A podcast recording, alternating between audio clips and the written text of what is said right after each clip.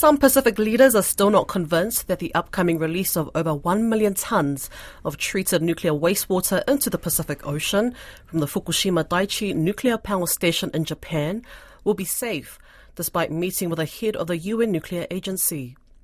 The agency's Director General has met with Pacific Islands Forum Chair, Cook Islands Prime Minister Mark Brown, ahead of Japan announcing a start date for the project. Prime Minister Brown told Lydia Lewis a large number of Pacific leaders were able to attend the meeting virtually and put their questions to Rafael Grossi, who's in Rarotonga to present the IAEA's latest report. Well, the key concerns from members was the, the safety of the water. Was there any risk of damage to the, the environment, the ocean environment? Uh, and these were, I guess, the issues that the, the report and the scientific analysis needed to address. At the end of the day, is what has been proposed going to harm the ocean? That was the concern that was raised by, by leaders. Uh, both the government of Japan, through Prime Minister Kishida, have taken great lengths to assure Pacific countries that they will not do anything that's going to cause damage or harm to our ocean.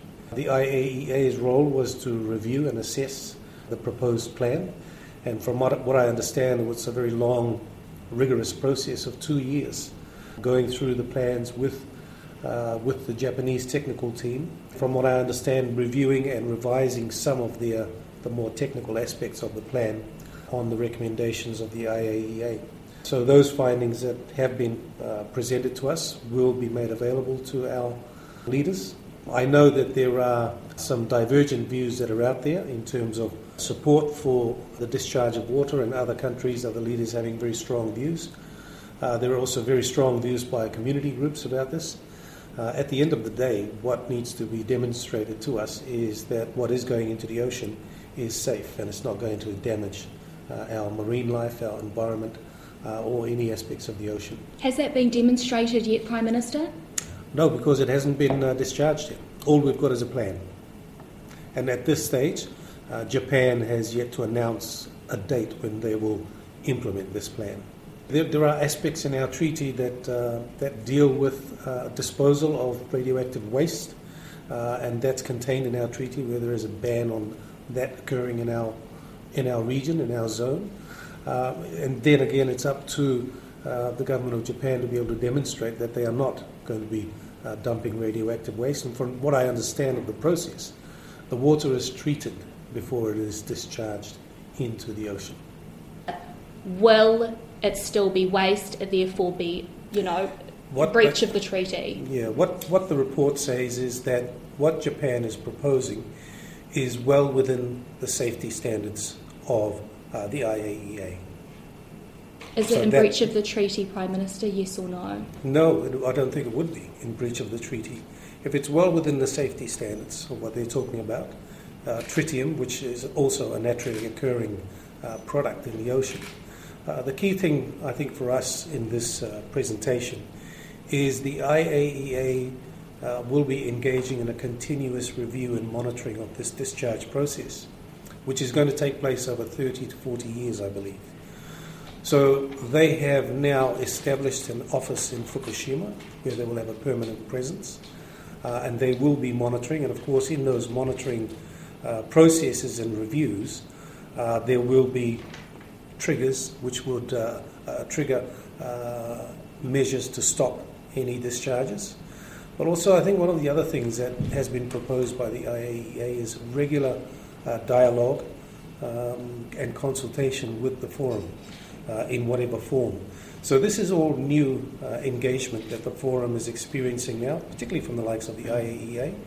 We have nine of our forum members who are also members of the IAEA, uh, but having them uh, be able to report on a regular basis, whether it's annually or whatever, with the forum in whatever way, uh, would go a long way towards uh, providing an assurance to member countries once this process starts uh, we know that we've got the, the worldwide authority on nuclear safety, uh, keeping an eye and monitoring and reviewing this. So that should give member states um, a lot of uh, comfort and assurance that that's going to take place.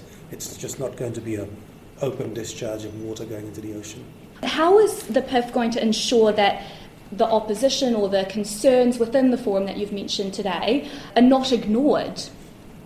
Well, I don't think you can ignore any member of the, the forum, as uh, history tells you. Um, no, what we do is we accommodate. Uh, every country, every leader has uh, their sovereign independence to take a view or take a position. And part of the forum family understanding is we respect that. We respect their, their position on that, uh, as we've done on other topical issues that we've had. Um, and it's a, a matter that we'll have to manage as best we can. Do you expect Japan not to release a release date until the Secretariat has had a chance to read the whole report, 140 so pages? Do you expect them not to make any moves before you have had your say? No, we, we don't control what Japan does. They uh, are well within their international rights and laws to conduct business in their country as they see as they wish. I have to commend Japan for really taking an, uh, an unprecedented step in the international engagement on this very serious issue, and this very topic that's uh, uh, you know provided a lot of concern for member countries, not just in the Pacific, in Asia as well, and other groups. Um, and it is a very difficult topic for them, but I have to commend them for being um, for inviting the likes of the IAEA to be part of this process and inviting the forum members and meet myself as chair uh, to discuss face to face the concerns we have with them. So it is not our business to know what uh, what their dates will be, but I guess when they're ready to announce it, they will announce it. But they've indicated uh, that once they have received the report of the IAEA, uh, they will take that into consideration as to what their next steps will be. Are you going to come out and oppose this ahead of the release, or are you going to ask Japan for anything else, or is the work here for the Pacific Islands Forum as the chair done?